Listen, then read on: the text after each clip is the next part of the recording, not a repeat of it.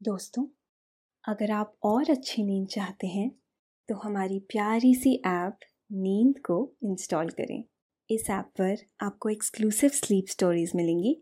Install करने के लिए आप हमारी वेबसाइट नींद डॉट ऐप पर ज़रूर आइए। नमस्कार। मैं हूँ लोकेश।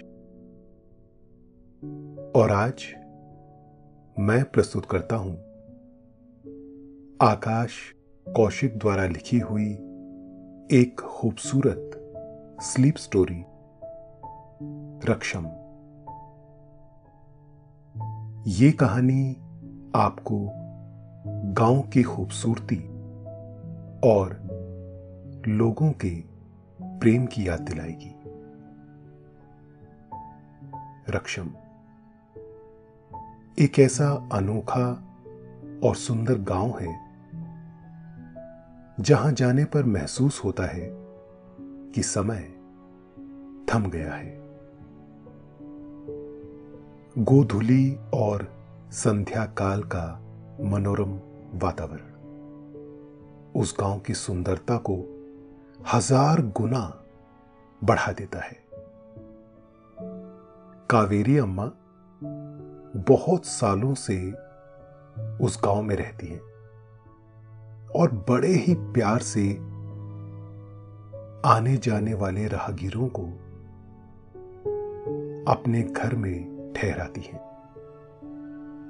और पहाड़ों के स्वादिष्ट भोजन अपने प्रेम भरे हाथों से परोसा करती हैं।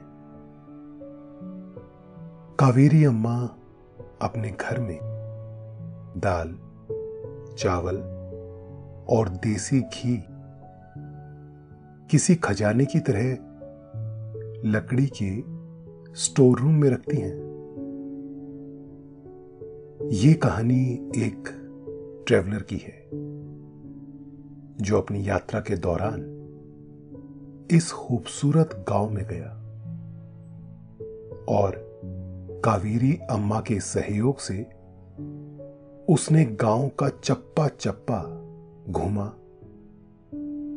और वहाँ की अनोखी संस्कृति का अपनी आँखों से दर्शन किया। पर इस कहानी को आगे सुनने से पहले आप अपने आसपास की सारी लाइट्स ऑफ़ करके आराम से लेट जाए। अपनी आँखें धीरे से बंद कर लीजिए। अब थोड़ा सा अपने शरीर को आराम दीजिए। थोड़ा और आराम। अपने शरीर को बिल्कुल ढीला छोड़ दीजिए। कोई टेंशन नहीं, कोई तनाव नहीं। अपने दिमाग में चल रहे सभी विचारों को, चिंताओं को त्याग दें। एक शांति सी महसूस करें। सब नेगेटिव, पॉजिटिव विचारों को धीरे धीरे निकाल दें। हाथों को सीधा करके अपनी कमर के साइड में रख लीजिए। अपनी सांस पर ध्यान लगाएँ। इसको धीमे या तेज नहीं करना है। बस ध्यान देना है कि कैसे वो आपके नाक गले में होते हुए फेफड़ों में आ रही है और आपके फेफड़े फूल रहे हैं। और कैसे वो आपके फेफड़ों से वापस गले और नाक के माध्यम से वापस निकल रही है। और आपके फेफड़े थोड़ा सिकुड़ रहे हैं। आपका मन शांत, एकदम शांत होता जा रहा है। आप अच्छा महसूस कर रहे हैं। खुद को काफ़ी हल्का फील कर रहे हैं। सब तरफ़ शांति है, सुकून है, खामोशी है। ये कहानी है एक ट्रेवलर सुरेश के बारे में।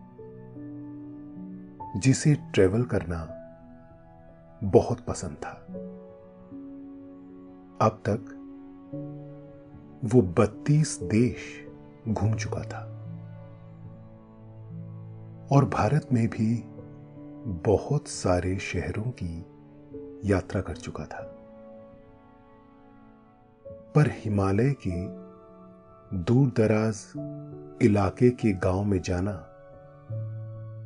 उसे बहुत पसंद था। न जाने वहाँ उसे कैसी प्योरिटी और स्टोरी नज़र आती थी, जो उसे अपनी तरफ़ खींच लेती थी। इसीलिए वो नैनीताल उत्तराखंड और हिमाचल के बहुत सारे गाँव में कुछ समय बिताने ज़रूर जाता था। इस बार उसने रक्षम जाने का मन बनाया। ये हिमाचल प्रदेश के किन्नौर डिस्ट्रिक्ट में है। एक बहुत ही खूबसूरत गाँव। ये गाँव सांगला वैली के अंदर आता है, जो अपने आप में एक बहुत खूबसूरत घाटी है। तो बस, इस बार उसे किन्नौर की खूबसूरती देखने का मन हुआ और वो निकल पड़ा अपने सपनों की उड़ान भरने। अपने सपनों को सच करने। किन्नौर पहुंचकर उसने गाँव तक के लिए एक टैक्सी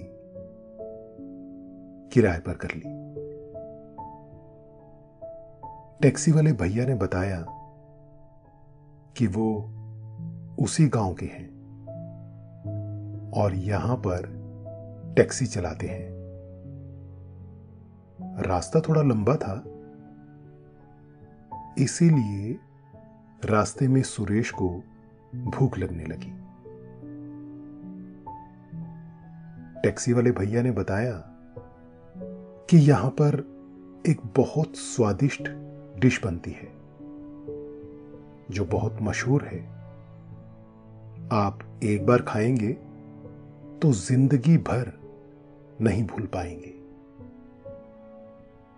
सुरेश का भी मन हुआ कि भाई, इतनी तारीफ़ कर रहे हैं तो चक्कर देख लिया जाए। गाड़ी रोककर वो एक रेस्टोरेंट पर बैठ गए। सुरेश ने देखा कि वहाँ काम करने वाले बावर्ची एक दूसरे से पहाड़ी भाषा में बात कर रही थी। ये सब देखकर उसे बहुत सुकून महसूस हो रहा था, क्योंकि पहाड़ी भाषा की सुंदरता अपने आप में ही अलग है। वहाँ का गीत, संगीत, सभ्यता आपके दिल पर एक छाप छोड़ जाता है। सुरेश ने अपने और ड्राइवर भैया दोनों के लिए वो डिश लगाने का ऑर्डर दिया। वो एक प्रकार की मीठी मिठाई थी, जिसकी शक्ल मोमोज जैसी थी। लेकिन जैसे ही सुरेश ने पहला निवाला अपने मुँह में डाला तो उसे वो बहुत स्वादिष्ट लगा। उसे बनते हुए देखना ही अपने आप में एक अलग अनुभव है। मुँह में पानी आ रहा था। ड्राइवर भैया से तो इंतज़ार ही नहीं हो रहा था, जबकि वो रोज उसे खाते थे। उनका तो रोज का काम था। सुरेश को वो मिठाई बहुत पसंद आई।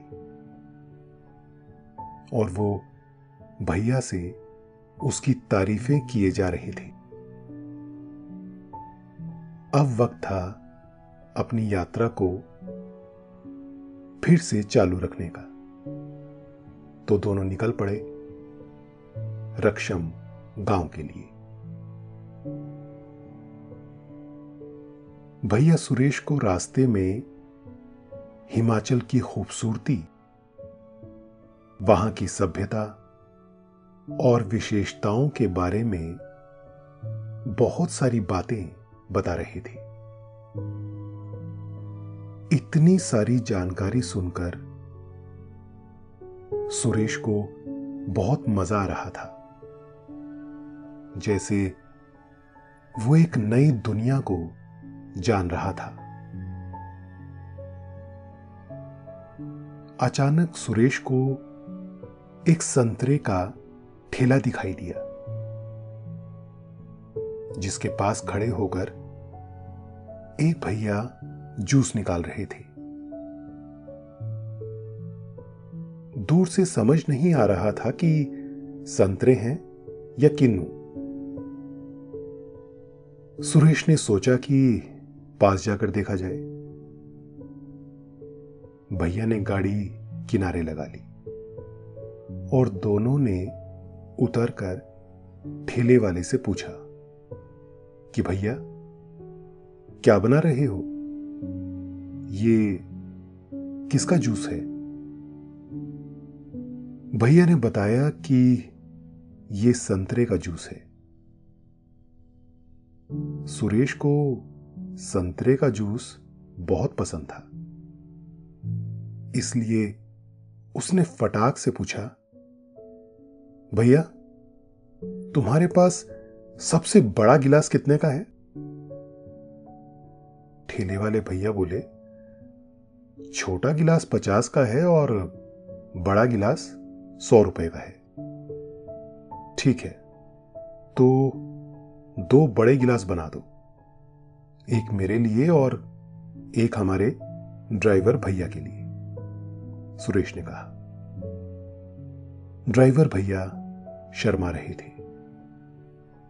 और कहने लगे, अरे, सुरेश भैया, रहने दीजिए। इसकी इसकी क्या ज़रूरत है? हम तो यहीं के हैं। रोज आकर पीते रहते हैं। सुरेश बोला अरे भैया, आज हमारे पैसे का जूस पी लो। रोज तो आप अपनी मेहनत का पीते हो। आज अपने भाई की मेहनत का पी लो। ऐसा कहकर दोनों ज़ोर ज़ोर से हंसने लगे। उनकी बातें सुनकर ठेले वाले भैया भी हँसते हँसते जूस निकाल रहे थे। बादल घिराए थे। शाम होने ही वाली थी। चारों तरफ़ शीतल, ठंडी हवाएँ चल रही थी। ऐसा लग रहा था मानो इंद्रदेव साक्षात प्रकट होने वाले हों। सुरेश को यहाँ के मौसम का ज़्यादा तजुर्बा नहीं था। इसीलिए ड्राइवर भैया उनसे कह रहे थे, सुरेश जी, हवा बहुत ठंडी चल रही है। यहाँ मौसम एकदम बदल जाता है। इसलिए आप स्वेटर पहन लो तो अच्छा रहेगा सुरेश ने तुरंत जाकर स्वेटर पहना और भैया की बात मान ली।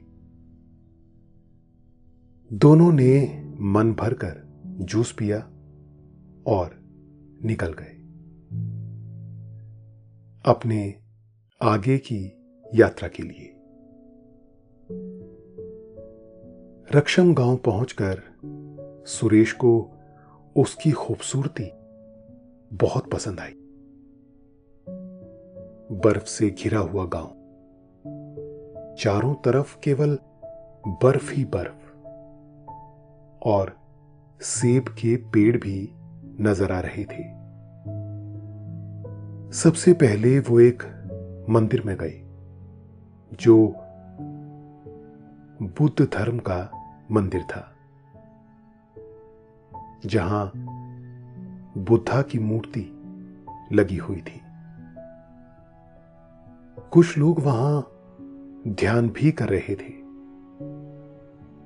जिसे देखकर सुरेश को बहुत अच्छा लग रहा था।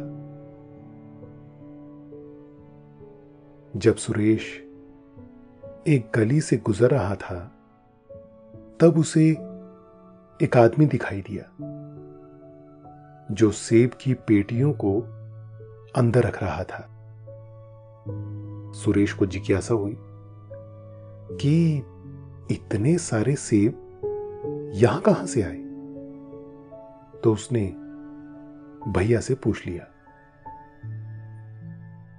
भैया ने बताया, यहाँ सेब की खेती होती है और शहरों से काफ़ी सस्ते दाम में सेब मिल जाते हैं।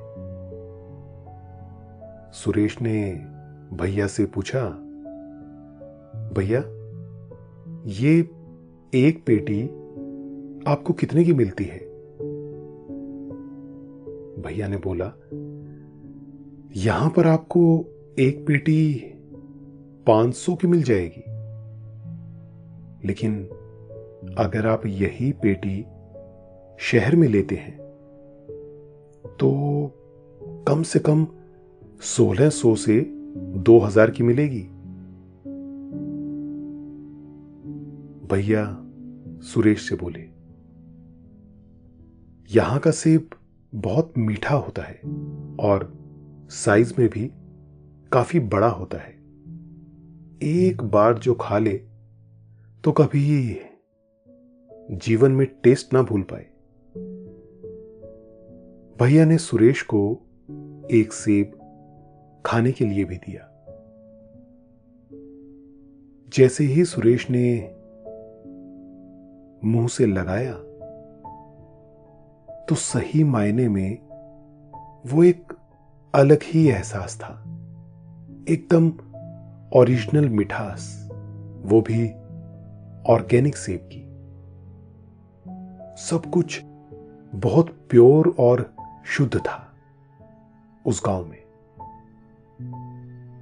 फिर ड्राइवर भैया सुरेश को कावेरी अम्मा के घर ले गए। जो अक्सर आने जाने वालों को अपने यहाँ ठहराना पसंद करती थी। सुरेश दूर दूर तक जाकर गाँव की गलियों की वीडियोस बना रहा था और ऐसा करके उसे बहुत मज़ा आ रहा था। कावेरी अम्मा ने दोनों हाथ जोड़कर सुरेश का वेलकम किया और अपने घर में उसका स्वागत किया। जैसे ही सुरेश ने कावेरी अम्मा को देखा तो उसको अपनी दादी की याद आ गई और सुरेश ने उनके पैर छू लिए। अम्मा को बहुत अच्छा लगा और उन्होंने भी सुरेश को गले से लगा लिया। अम्मा, सुरेश को अपना घर दिखाने लगी। सुरेश के लिए वो किसी रोमांच से कम नहीं था, क्योंकि उसने पहाड़ों के लकड़ी के घर कभी नहीं देखे थे। अम्मा उसे अपना चूल्हा दिखा रही थी कि वो किस प्रकार से बनाया जाता है। खाना कैसे बनाया जाता है, सब कुछ दिखा रही थी। और सुरेश हर एक चीज़ को अपने कैमरे में कैद कर रहा था। इसके बाद अम्मा ने सुरेश को एक ऐसा लकड़ी का स्टोर रूम दिखाया, जहाँ पर वो अपना खजाना रखा करते हैं।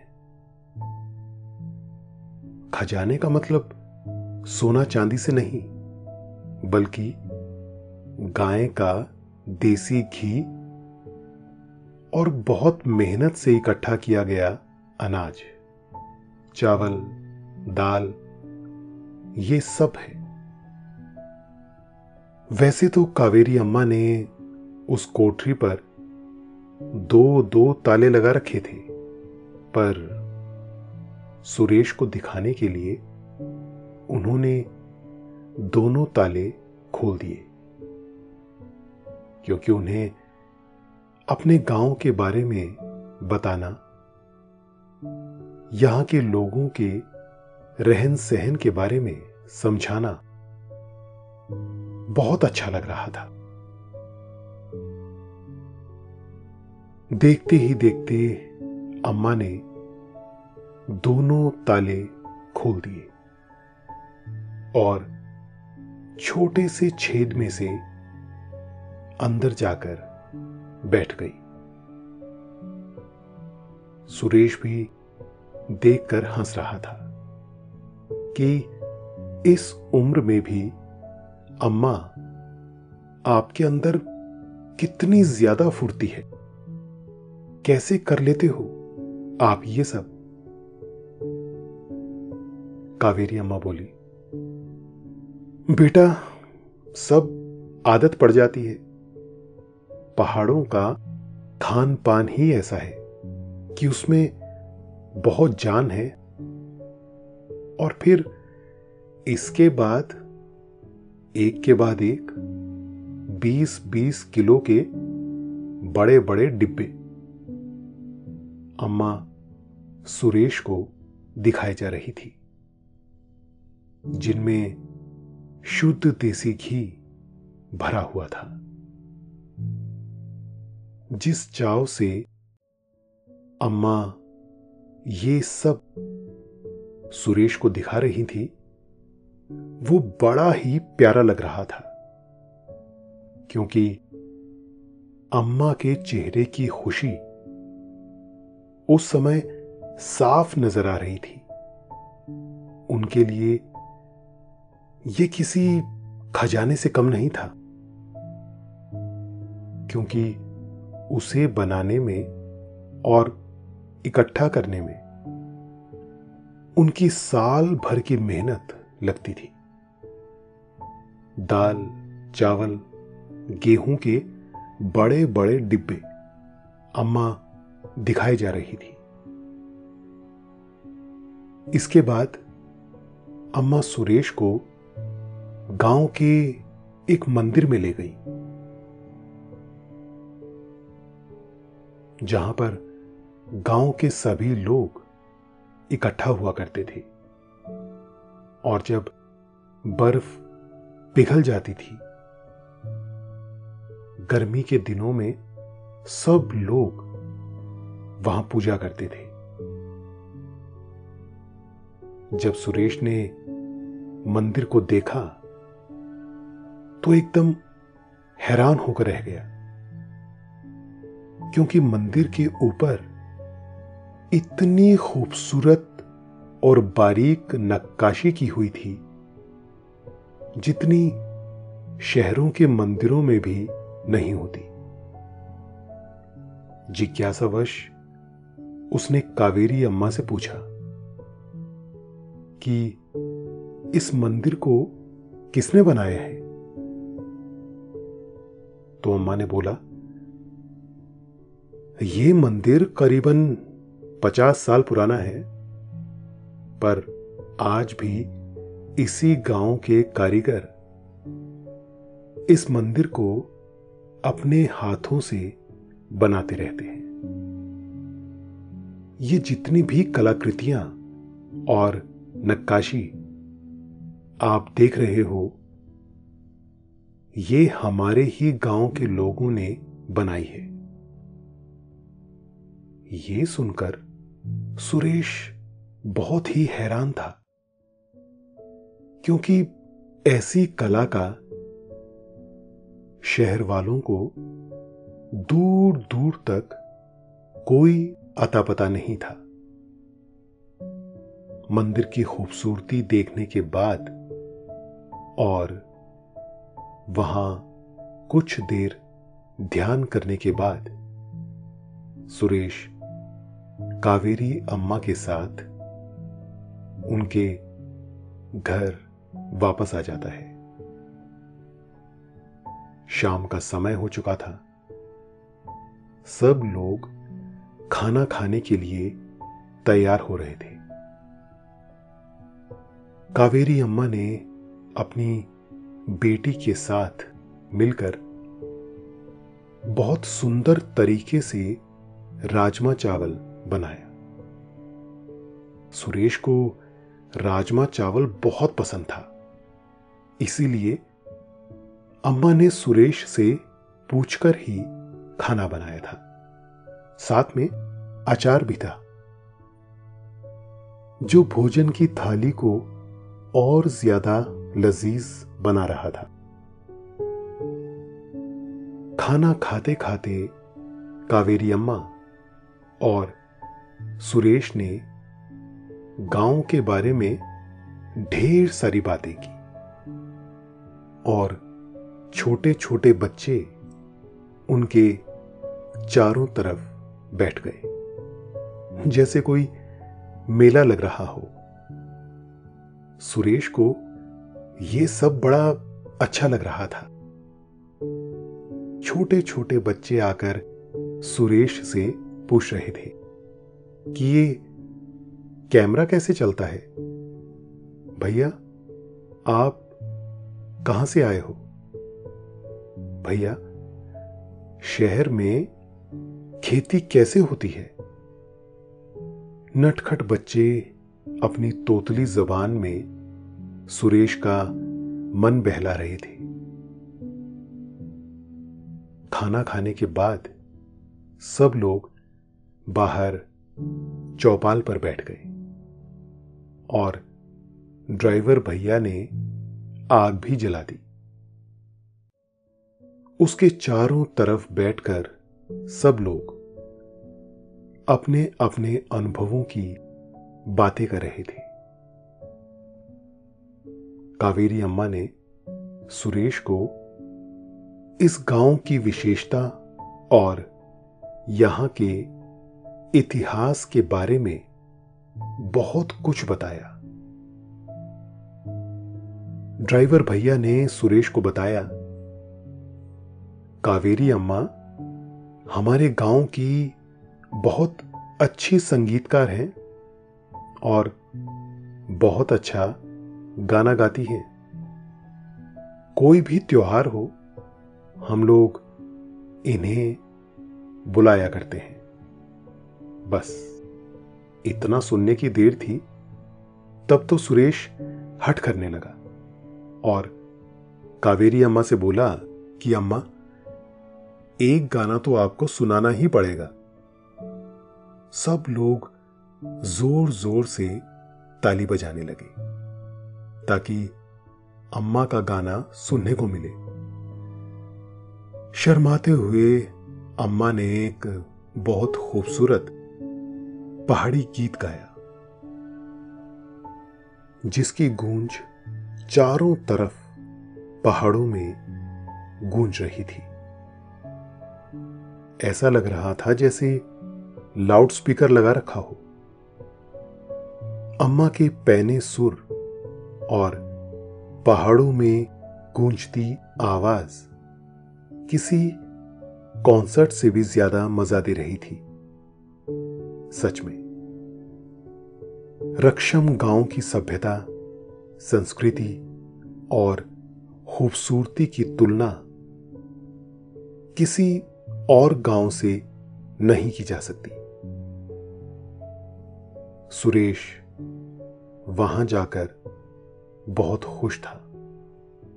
बहुत सुकून महसूस कर रहा था। बहुत शांति महसूस कर रहा था। इसके बाद कावेरी अम्मा ने सुरेश को अपने बेटे की तरह कई दिनों तक अपने घर में रखा और उसके खाने पीने का सारा ध्यान रखा। कुछ दिन वहाँ ठहरने के बाद और गाँव की हर एक गली को अपने कैमरे में कैद करने के बाद सुरेश के वापस लौटने का समय हो रहा था। एक हफ़्ते की इस यात्रा ने सुरेश के जीवन को पूरी तरह बदल कर रख दिया था। गाँव के प्रति उसका प्रेम और ज़्यादा बढ़ गया था। अब वो सबको छोड़कर गाँव में ही बस जाना चाहता था। लेकिन ये संभव नहीं था, क्योंकि वो शहर में जॉब करता था, लेकिन उसने कावेरी अम्मा से वादा किया कि वो हर साल उनसे मिलने ज़रूर आएगा। और बच्चों के लिए बहुत सारे उपहार भी लाएगा। टैक्सी में बैठकर वो वापस जाने के लिए तैयार हो रहा था। और कावेरी अम्मा ने उसके हाथ में दाल, चावल, सेब और देसी घी की एक पोटली रख दी। ये देखकर सुरेश बहुत खुश हुआ और उसने कावेरी अम्मा के पैर छुए और उनके गले लगा। मैं पहली बार किसी अजनबी के दिल में अपने लिए इतना प्रेम देख रहा था, सच में। पहाड़ी गाँव के लोग इतने भोले भाले, सीधे साधे और सच्चे दिल के होते हैं। काश। दुनिया का हर इंसान ऐसा हो जाए। बस। मन ही मन यही सुरेश सोच रहा था। ड्राइवर भैया गाड़ी चला रहे थे और सुरेश ड्राइविंग सीट पर बैठा, खिड़की पर अपना सर टिकाए, गाँव की यादों में खोया हुआ था। वापस जा रहा था, एक दिन वापस आने के लिए। तो दोस्तों, ये थी आज की कहानी। कहानी रक्षम की। आशा है आपको आज की ये कहानी अच्छी लगी होगी। आपने ये कहानी सुनी, आपको अच्छा लग रहा है और समय हो गया है आपके सोने का। अब आप धीरे धीरे नींद की ओर बढ़ते जा रहे हैं।